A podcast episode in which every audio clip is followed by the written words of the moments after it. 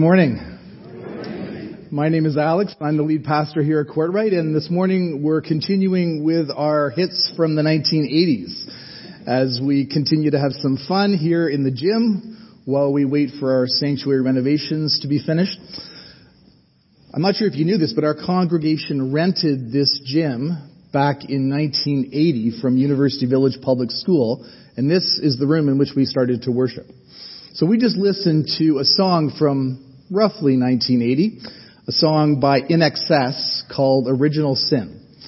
Now, my kids would say that, uh, Dad, back when you were a teenager listening to music, back in the medieval era, probably all songs referenced original sin. But no, that's actually not the case. This was, this was quite a rare thing. And the song is quite insightful, actually. INXS, link original sin to playing with fire. And then incredibly, we get a reference which seems like it may be to the passage we're looking at this morning. But did you know of the murder committed? They sing. So INXS seems to be pointing to the story of Cain and Abel. What a pity, they say, which is a huge understatement. And then the chorus dreams of a world without racism. Dream on, white boy, dream on, black girl. Today we're going to pick up where we left off a couple of weeks ago. Last week we did a recap of the first three chapters of Genesis, this foundation to all of Scripture, uh, this incredible beginning to the Bible that really sums up our faith in all its most important components. Today we're going to pick up where we left off and see how original sin, the original sin of Adam and Eve in Genesis 3, plays out. Before we open our Bibles, though, let's pray together. Holy Spirit, we ask you to do what we were singing earlier as we listen to your word and as we seek to understand it. Would you turn our eyes upon Jesus? Show us his beauty, his truth, and his grace this morning, we pray. Amen. So we're reading Genesis chapter 4, verses 1 to 16.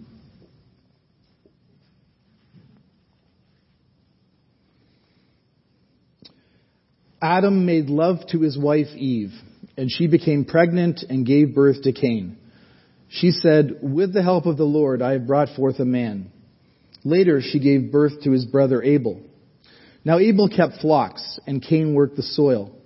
In the course of time, Cain brought some of the fruits of the soil as an offering to the Lord. And Abel also brought an offering, fat portions from some of the firstborn of his flock. The Lord looked with favor on Abel and his offering, but on Cain and his offering he did not look with favor. So Cain was very angry, and his face was downcast.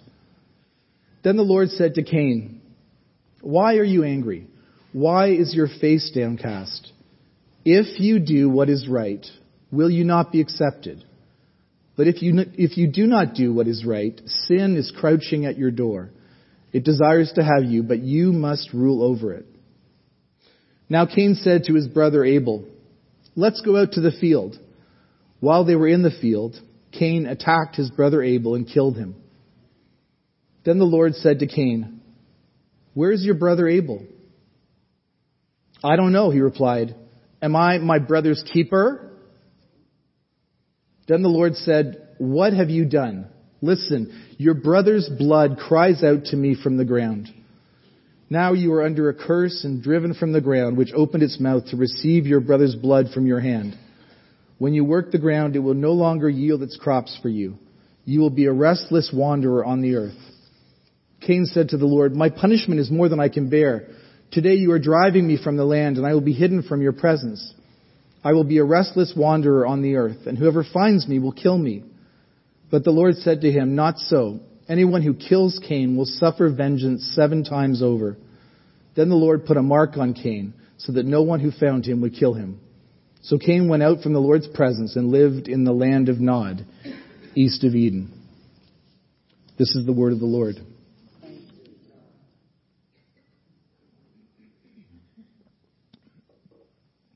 This week I finished reading The Book of Negroes by Lawrence Hill. Maybe some of you have read it. I, I picked it up because Callum has been reading it for his grade 12 English class. It's the incredibly moving story of Aminata Diallo, who was kidnapped in Guinea, West Africa, around about 1750, and sold into slavery, and then traveled to South Carolina, New York, Nova Scotia, and eventually to her freedom. There are many ways to explain slavery political, economic, sociological, psychological. But you know, in the end, every single explanation for why slavery happened is inadequate in the face of such pure evil. I think as Christians, we have an explanation that runs deeper and that can satisfy. The Christian expl- explanation for why we fight, why we kill each other, why we enslave one another is summed up by the word sin. It's a word that starts to make sense of a world gone mad. It's an unpopular word, but it's a word that holds out the key to self-knowledge and to freedom as we enter into relationship with God. In Genesis 4, we see the effects of the original sin. And we're going to learn more about sin this passage, and as we reflect on it, we will see that sin is first of all lethal, secondly that sin is sneaky, and finally that sin will not prevail. How do you like that for a sermon title heading, Lessons in Sin? But sin is so important for us to go deeper in our understanding of. And I worry that it's something we would rather avoid even in the church. There is no way to God unless you understand your sin and confess it. So first of all, sin is lethal. In verse 7, we have this amazing image for sin. God says to Cain, But if you do not do what is right, sin is crouching at your door. It desires to have you, but you must master it. And so you have a picture of a tiger or a leopard crouching in the shadows, ready to pounce on its next victim. God is telling us that sin is lethal. It's coming after us. It's predatory. Sin isn't just an action, something you do and then it's over. It's a force. It's a power. It's to be reckoned with. When you sin, it actually becomes a presence in your life. It takes shape, a kind of shadow shape, and it stays with you and influences you. And eventually, it will do you in. Like any habit, you notice the things we do become easier to do again and easier to do again and again and harder to stop doing. One thing we pray for ourselves and for our children is that we will be sensitive to the presence of sin in our lives and in their lives. We want to feel the wrongness of something like telling a lie. We want to feel the wrongness of taking something that isn't ours, of justifying actions that are ungodly because we deserve it or because it feels right.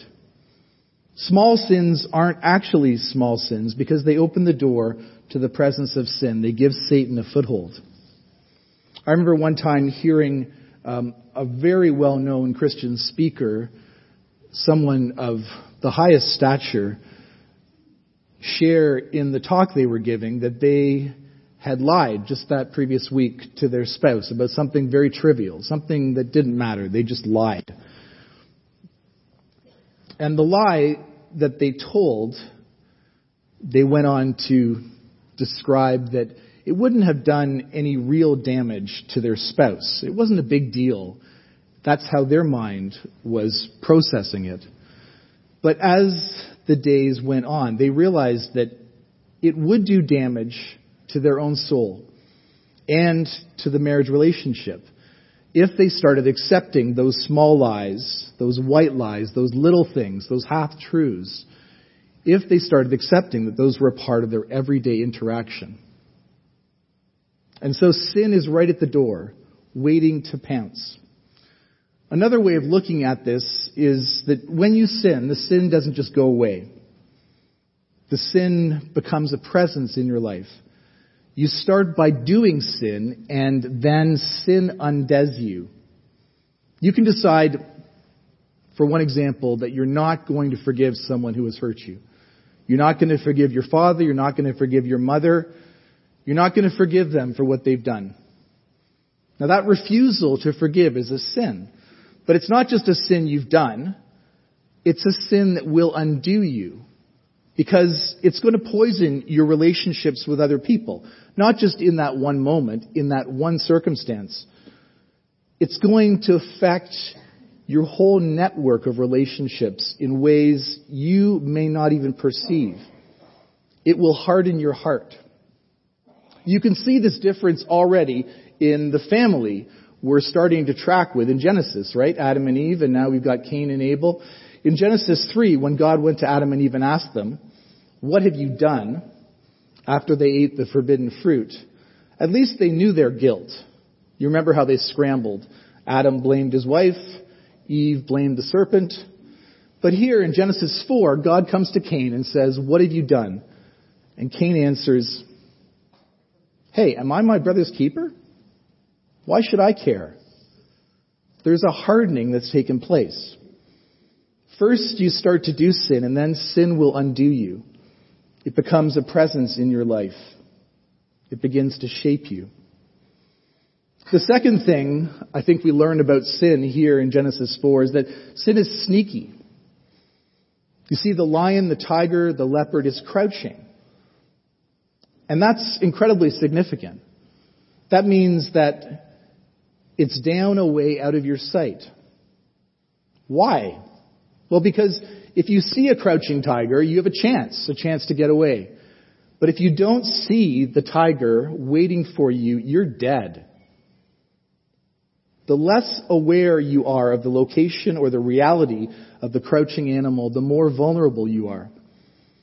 What that means is that the worst things in your life, the character flaws that you try to hide the sins in your life that are ruining you and hurting others are the things that you will not admit to. They're the sins you're in denial about, that you rationalize and minimize. By definition, those are the crouching sins in your life, the ones that are going to undo you. As long as you look at your grudges against people as justified grievances, as long as you look at your greed and your materialism as ambition, as long as you look at your pride as healthy self-esteem, you're vulnerable. You're in denial. So what would you say are the crouching sins in your life? And friends, if nothing comes to mind or if you're ready quickly with an answer that says, no, I don't have any crouching sins. I'm aware of all my sins then let me break it to you. You are in denial. And we can talk over coffee, perhaps. In 1 Peter 5, verse 8, we read, Be alert and of sober mind. Your enemy, the devil, prowls around like a roaring lion, looking for someone to devour. And you know who gets devoured? The ones who separate from the herd are always the first to go. We need Christian community if we're going to have a hope of knowing our crouching sins and of mastering them. You need to be in relationship with others who know you well enough to pray for you in the ways that matter, who know you well enough to support you and love for you, and yes, also to challenge you. Back in the spring, uh, in a sermon, I shared a personal story about a close friend of mine a friend for 20 years who hurt me deeply by criticizing me in a way that was unfair. We sat down together in a coffee shop in downtown Guelph and he said, from the outset of our conversation, he said, Alex, I could play the truth card or I could play the encouragement card. And I'm like, play the encouragement card, play the encouragement card. That's the one I want. Of course, he chose truth. Except I didn't think it was true. I sat there. Some of you might have just walked out. That's not my style. I sat there, I listened, but inside I was in turmoil. I was so upset.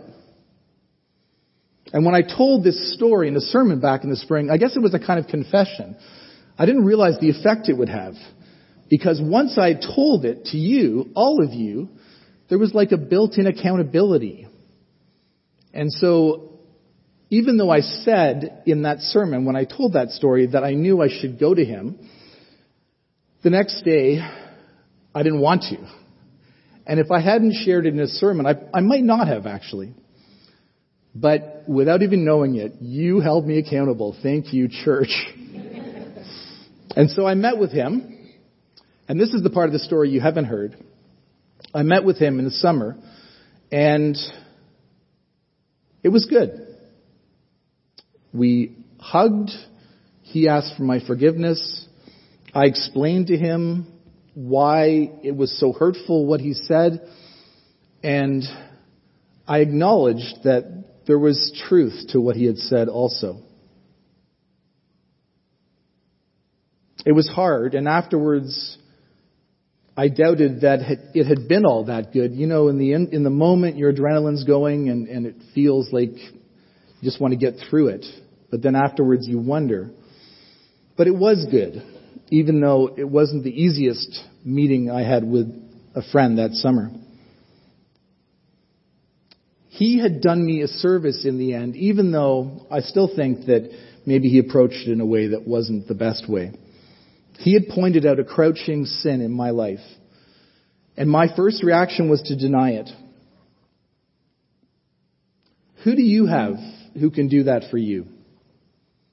If you don't have anyone like that, I would invite you to pray to God this week and in the weeks ahead to lead you to a person who can be a Christian friend, who can shine that kind of a light into your life. I would encourage you to join a small group here at Courtright, to step into community. Put in the time, because it's going to take a lot of time. It for sure won't happen otherwise. But you need it. You need it for your health, your spiritual health most of all, but other kinds of health as well and you need it to live the abundant life that Jesus calls us together as His church to live. Not off in our small corners, but together, honestly, vulnerably. When Cain asks, Am I my brother's keeper? He's being sarcastic, he's being evasive, he's being obnoxious. Keeper means to protect, to help, to watch out for, so the answer is yes. We are all meant to be our brothers and sisters' keeper. So listen to how the Holy Spirit may be leading you on that path. A part of sin's sneakiness is that it's often not obvious. It's mostly on the inside. So one of the big questions arising from this passage, I think, is why does God accept Abel's offering and reject Cain's. You don't see the difference between Cain and Abel on the surface, right? They're both hardworking. They're both going to church, as it were. They're coming with their offering. The only difference is that one is a rancher and one is a farmer. If you're Abel, you bring the first fruit of the new animals that are born to you. That's your income. If you're Cain, you bring some of the produce of your field. They're both bringing offerings to God. So what's the problem? All we're told is that God showed favor to Abel, which probably means he granted him success, things went well in his life, and he didn't favor Cain. Why would that be the case? Well, I think ultimately it's a matter of the heart. And you have to dig a little bit here into scripture to figure it out. There are hints we read that Cain brought some of the fruits of the soil as an offering, but Abel brought fat portions from some of the firstborn of his flock. Every year, the income of a rancher is basically how many more animals are born. So if you're smart, you're going to wait and give the Lord his offering after you see how many new animals are born, right?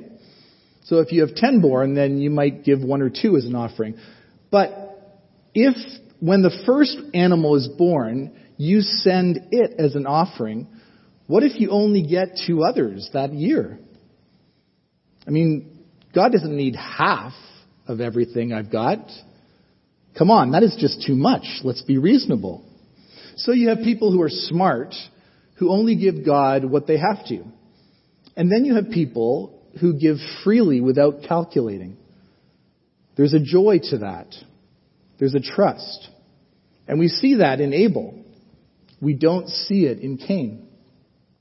In Hebrews 11, it says that Abel made his sacrifice and offering in faith, but Cain did not. There are only two reasons you can bring an offering to God, an offering of whatever it may be money, your service, lots of things.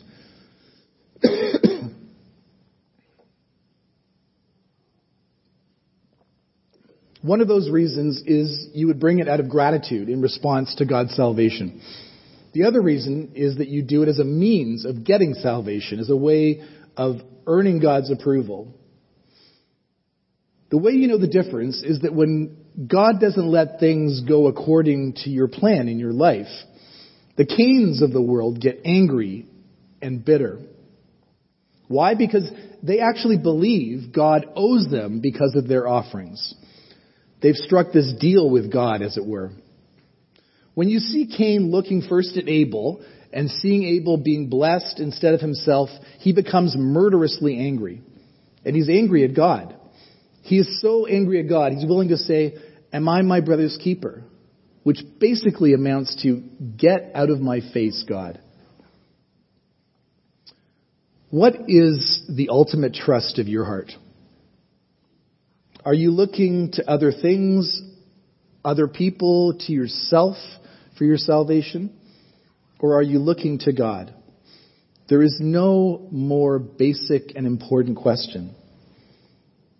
And how you answer that is going to make all the difference between whether you're an angry, frustrated, bitter Cain, always mad with how the world is going, upset because somebody is getting ahead of you, looking at the Abels around you, resenting them. Brothers and sisters in Christ, let me remind you of something this morning. Sin is not our destiny. Sin will not prevail. No, it will be overcome. So there is hope. And that is where this passage ends. We see signs of hope here in God's character. We see His grace and His justice. We are not alone in this battle. In John 16, Jesus says, I've told you these, these things so that you will have peace. In this world you will have trouble, but I have overcome the world. And so we follow, we worship the one who has overcome the world. Here in Genesis, there is that kind of hope and grace. God starts by asking questions. He does this again. Remember in Genesis 3 how God didn't show up after Adam and Eve had sinned and say, how dare you eat that forbidden fruit? Instead he comes and says, what have you done? Where have you been? What is going on? And here, after Cain commits murder, again, he shows up and he asks a question. He reaches out. He says, Where is your brother Abel? Now, when God asks you a question, I can guarantee you one thing. He isn't looking for information. If God asks you a question, He is not trying to understand your heart either. He already knows your heart. He's not trying to figure out what's going on in your life. He already knows what's going on. If God asks you a question, He's trying to get you to understand your own heart. He's trying to bring you along. And so he says to Cain, I see you're downcast. Literally, God says, Your face has fallen, which is a Hebrew way of talking about depression. And so God is coming down and counseling a depressed man here. He's asking him questions. He's pursuing him, and he's trying to get him to understand his own heart. Just think about the tenderness of that for a moment. What amazes me is that even though he's telling Cain the truth, he says, Look, Cain, it's not Abel's fault you're depressed. And it's not my fault. It's your own action and your own attitudes. And he goes on to say, sin is going to master you, and I don't want it to rule your life. He doesn't want to see Cain fall prey to sin, to self-centeredness, ultimately to death. That's the grace of God. That's His love. But at the same time, in verse 10, we see something else. Something dramatic. God says, Your brother's blood cries out to me from the ground. Now, what does that mean? All through Scripture, there are places where God says, The innocent shed blood is crying out to me from the ground. We know God is a God of justice. When injustice is done, it cries out to God. God will not overlook it. How in the world can a God of justice save us when we are the ones who have rebelled against him? He wants to save us, but he is perfectly just. How will he ever be able to make good on the promise that we saw in Genesis 3 that he would save the world? Here's how he can be both just and gracious. In Hebrews 12 it says, You have come to God, the judge of all men, to the spirits of righteous men made perfect, to Jesus, the mediator of a new covenant, and to the sprinkled blood that speaks a better word than the blood of Abel. In a sense, Jesus was the ultimate Abel because he was the only person who was truly innocent who came into this world. He wasn't angry like Cain. He was beautiful. He was loving. And the Cains of the world couldn't stand it. And they killed him for it. But he did not die only as a victim of injustice. He also died by design. He died in our place. He died to pay the penalty for our injustices, much as we are prone to deny them. In a sense, you can picture Jesus standing before the throne of his Father and saying, Father, your law, your perfect holiness demands justice. These people have sinned. The wages of sin, the consequence of sin is death. But for all who believe in me, I have paid for it. And so Jesus says, and this is the music of amazing grace to our ears. Jesus says, my blood now cries out for justice. And he says to his father, Justice demands, as I have shed my blood, that you never condemn my brothers and sisters. That is the perfect sacrifice that Jesus himself brings to the Father on our behalf. Everyone who believes in Christ and who says, Father, forgive me because Christ has died in my place. God will never condemn them. Why? Because the blood of Jesus cries out for justice, but the justice is not against us anymore. Rather, it's for us. There was a time in my life when I thought all the talk in the church, I was a baby Christian at the time, about the blood of Jesus was kind of gruesome and, and kind of weird.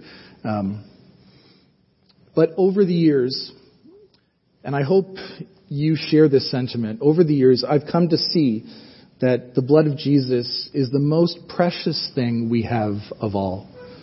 And what it represents is like nothing else, gives us hope like nothing else, leads us into the promised land of God's future for us like nothing else.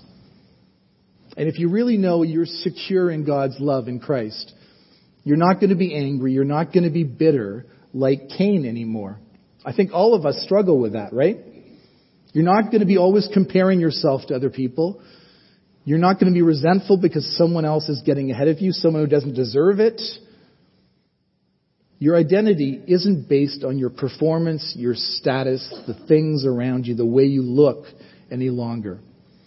And so there comes a security with that, a peace. And by the grace of God, you will be transformed. You will become like Abel, loving, not angry like Cain. Don't you want that? The world needs a lot more Abels. The Cains are out there killing each other, exploiting each other, lying to each other. Sin is mastering them. But we have the gospel of the grace of God to enable us to overcome sin and to receive His presence, His goodness surrounding us. The blood of Jesus Christ cleanses us from all unrighteousness. Thanks be to God. Let us pray.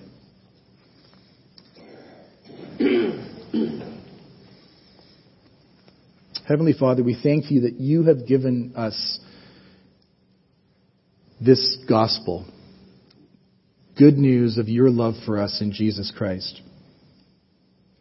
As terrible as it is to see the blood of Abel crying out from the ground for justice, how amazing that it points to the blood of Jesus crying out that there is no longer any condemnation for those of us who are in Him. Lord, would you give us more and more a sense of our security? Let that be the reality that controls us. Let it turn us more and more into the image of your Son, Jesus, who did all this for us. Lord, help us to take time this week to listen to you and your Holy Spirit so that we can identify the crouching sins in our lives Convict us of our sin and help us to take the step of confession and repentance to you and to others involved. May you increase in us as our selfishness and our sinfulness decreases. We ask it in Jesus' name. Amen.